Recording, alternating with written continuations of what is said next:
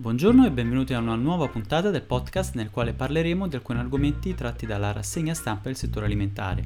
Dopo aver fatto il punto sugli eventi vi fornirò alcuni spunti di approfondimento richiamando la legislazione alimentare. Sono Mauro Scorzone e questo è Food News and Law. Nella puntata tratteremo dei claim ambientali, degli elementi di marketing e del greenwashing. Ora la sigla e si inizia.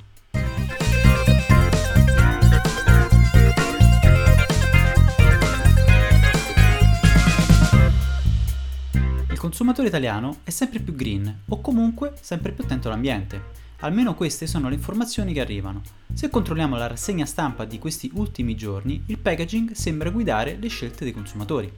Packaging sostenibile per la pasta bio Granarolo, articolo pubblicato sulla Repubblica nel quale l'azienda spiega che intende ridurre del 35% l'impiego di plastica destinata al packaging.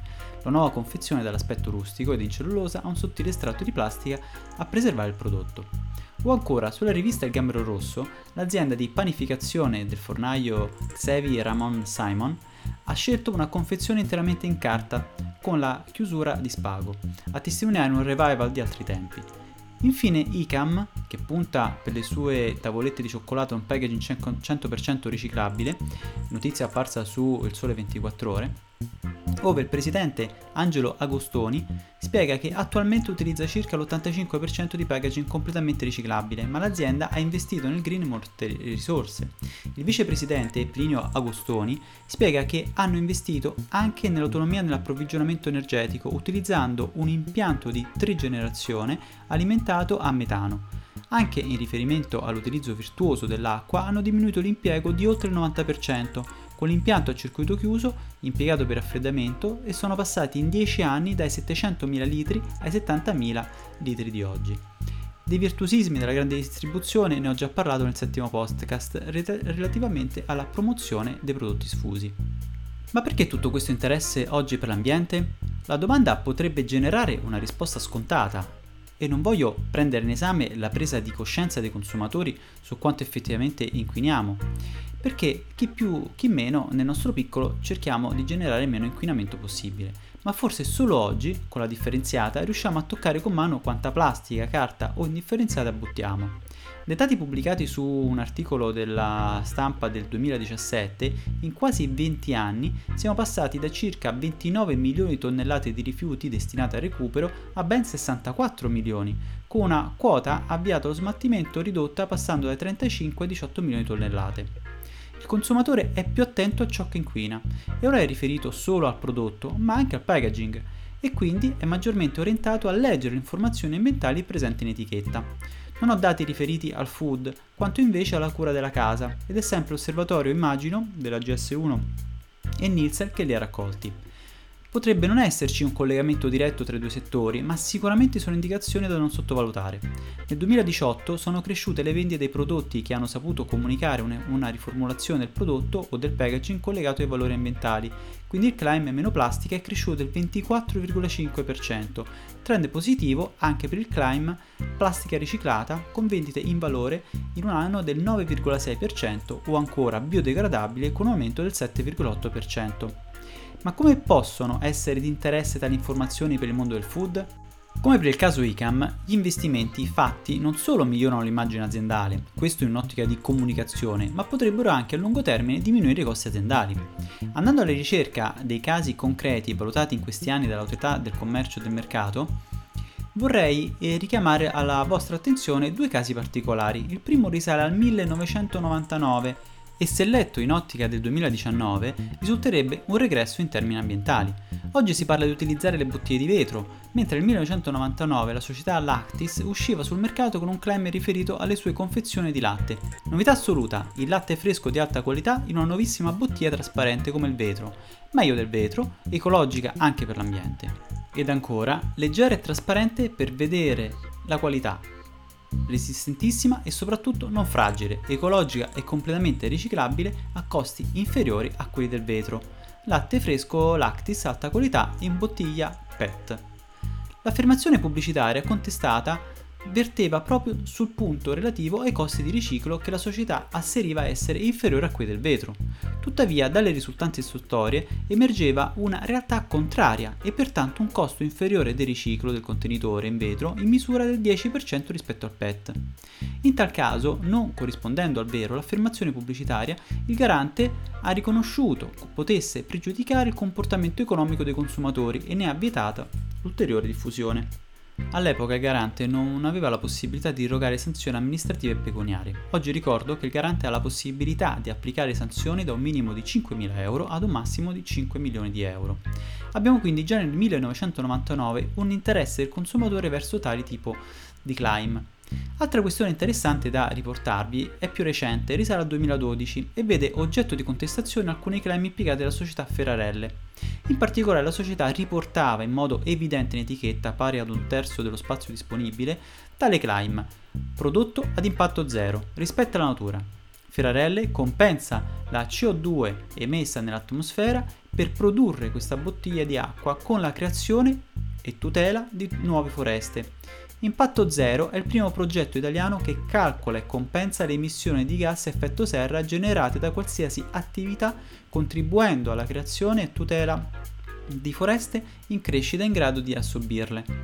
Tutte le bottiglie e le confezioni di Ferrarelle a impatto zero testimoniano una continua attenzione per l'ambiente. Grazie all'adesione al progetto verranno creati e tutelati oltre 1.400.000 m2 di nuove foreste. Ferrarelle, la prima acqua minerale a impatto zero. Per maggiori approfondimenti ed il sito dell'azienda. Dal sito si poteva comprendere come si sarebbe svolto questo progetto. Nello specifico, i 1.400.000 m2 di foresta sarebbero stati creati in Costa Rica, sotto la supervisione del Ministero dell'Ambiente del Costa Rica. La questione in tal caso è più complicata in quanto l'azienda applica uno strumento in parte previsto dal protocollo di Kyoto che consente agli stati di raggiungere i rispettivi obiettivi di riduzione delle emissioni inquinanti investendo in progetti in grado di ridurre le emissioni di gas serra da realizzare nei paesi in via di sviluppo. Inoltre, sempre il protocollo di Kyoto ha previsto delle quote in capo ad ogni stato, i cosiddetti carbon credit. Le industrie hanno quindi un tetto di inquinamento fissato tramite quote che in caso di virtuosismo, quindi di diminuzione di inquinamento, possono rivendere a soggetti che invece hanno bisogno di maggiori quote perché non riescono a rimanere nei limiti fissati. Tali crediti servono a limitare le emissioni nocive. In tal caso quindi Ferrarelle acquistava dei crediti di carbonio da una società che a sua volta li aveva acquistati a seguito del finanziamento di un progetto a lungo termine di salvaguardia di un'area forestale sita in Costa Rica e realizzata da un governo eh, ente governativo dello stesso Stato centroamericano. Lodevole quindi l'idea progettuale di Ferrarelle, tuttavia il garante si è soffermato sulle modalità con le quali il climb principalmente è stato veicolato al consumatore in modo maggiormente evidente di tutte le altre spiegazioni del progetto. Nello specifico risaltava la dicitura prodotto a impatto zero, ove impatto zero è un marchio registrato. Inoltre nei cartelloni si faceva riferimento al numero di 26 milioni di bottiglie interessate, quasi a convincere il consumatore che la maggior parte delle bottiglie prodotte dall'azienda fossero interessate dal progetto. In realtà il progetto riguardava circa il 7% della produzione annua e la partecipazione era limitata nel tempo in soli due mesi e non in modo continuativo. Inoltre, nelle varie forme di presentazione del progetto, quindi etichetta dei prodotti, cartellonistica, fino ad arrivare anche al sito internet, l'impatto del climb Ferrarelle, la prima acqua minerale a impatto zero, non riusciva ad essere mitigato dalle altre indicazioni riportate. Inoltre le informazioni non facevano ben comprendere al consumatore cosa realmente fosse un programma di compensazione di emissioni inquinanti e che lo stesso non è in realtà collegato al risparmio di emissioni. Inoltre, nelle varie forme di presentazione del progetto, quindi etichetta dei prodotti, cartellonistica, fino ad arrivare al sito internet, l'impatto del climb Ferrarelle, la prima acqua minerale impatto zero, non riusciva ad essere mitigato dalle altre informazioni riportate. Inoltre, le informazioni non facevano ben comprendere al consumatore cosa realmente fosse un programma di compensazione di emissioni inquinanti e che lo stesso non è in realtà collegato a risparmio di emissioni. Inoltre l'acquisto dei crediti di carbonio non erano propriamente quelli previsti al protocollo di Kyoto, che invece derivano da un risparmio da parte di altri soggetti industriali inquinanti. Il progetto finanziato verteva sulla creazione di un'area boschiva in Costa Rica, capace nel tempo di assorbire un quantitativo di CO2 equivalente a quello emesso per la produzione delle bottiglie di acqua minerale. l'azienda quindi non aveva posto in essere virtuosismi per diminuire l'inquinamento.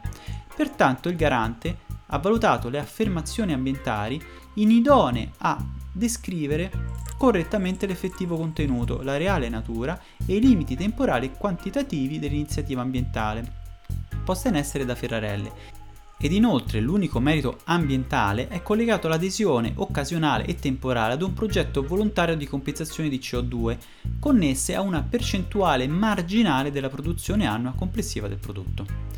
In tale provvedimento il garante introduce in modo chiaro il concetto di green climb o climb ambientali, riconoscendo a tale climb uno strumento pubblicitario in grado di orientare le scelte del consumatore poiché capaci di lasciare intendere o anche solo evocare il minore o ridotto impatto ambientale del prodotto.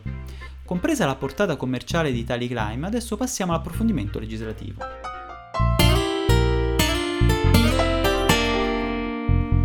Iniziamo richiamando la direttiva comunitaria 2005-29 relativa alle pratiche commerciali sleali tra imprese e consumatori, attuato in Italia tramite il decreto legislativo 146 del 2 agosto 2007 che ha modificato a sua volta il decreto legislativo 206 del 6 settembre 2005 che tutti conosciamo come il codice del consumo. Il codice del consumo non definisce nel concreto cosa si intende per un'asserzione ambientale o una dichiarazione ecologica o nel caso della loro patologia la pratica definita greenwashing ed in tal caso ci sono in aiuto le linee guida alla direttiva comunitaria.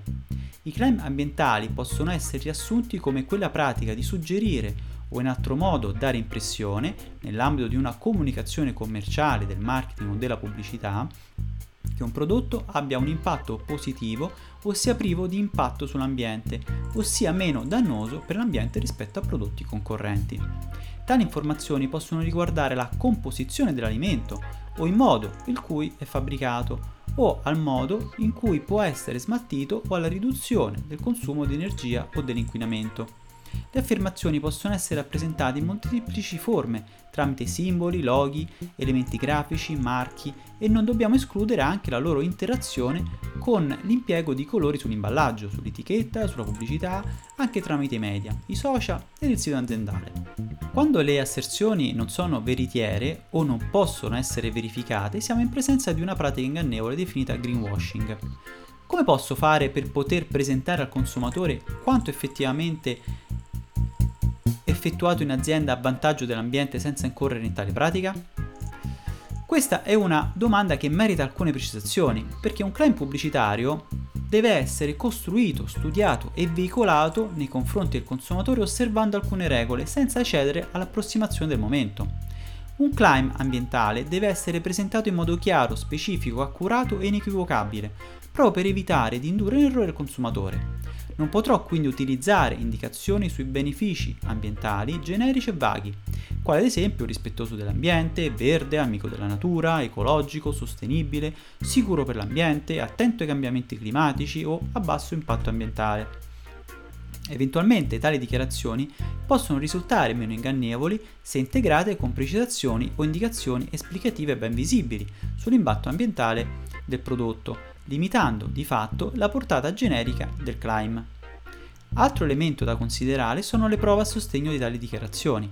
È infatti onere dell'azienda essere in grado di dimostrare l'esattezza delle asserzioni ambientali con prove adeguate. Le autorità di vigilanza hanno infatti la facoltà di esigere che il professionista fornisca prove sull'esattezza delle allegazioni fattuali connesse alla pratica commerciale quando scatta questo obbligo? Beh, possiamo dire nel momento in cui utilizzo tali climb, o almeno essere certi di poter disporre delle prove nel momento in cui mi venissero richieste. Possiamo comprendere il motivo per il quale il garante ha ritenuto ingannevoli i casi presentati in precedenza e per concludere possiamo riassumere quanto riportato nella direttiva con la previsione introdotta nel 2014 e precisamente nella 58esima versione del codice di autodisciplina pubblicitaria che come ricordo essere obbligatoria solo per i soggetti che hanno sottoscritto il codice o direttamente o tramite propria associazione rappresentativa. L'articolo 12 titolato Tutela dell'ambiente naturale dispone la comunicazione commerciale che dichiari o evochi benefici di carattere ambientale o ecologico deve basarsi su dati veritieri, pertinenti e scientificamente verificabili. Tale comunicazione deve consentire di comprendere chiaramente a quale aspetto del prodotto o dell'attività pubblicizzata i benefici vantati si riferiscono. Con questa notizia ho concluso. Se questo podcast ti è piaciuto, ti chiedo di mettere un commento positivo, un like, un cuore sui vari podcast o di mandarmi un messaggio, anche per critiche, vocale o scritto tramite WhatsApp al numero 328 62 04 032. Ci risentiamo con un altro argomento nel prossimo podcast.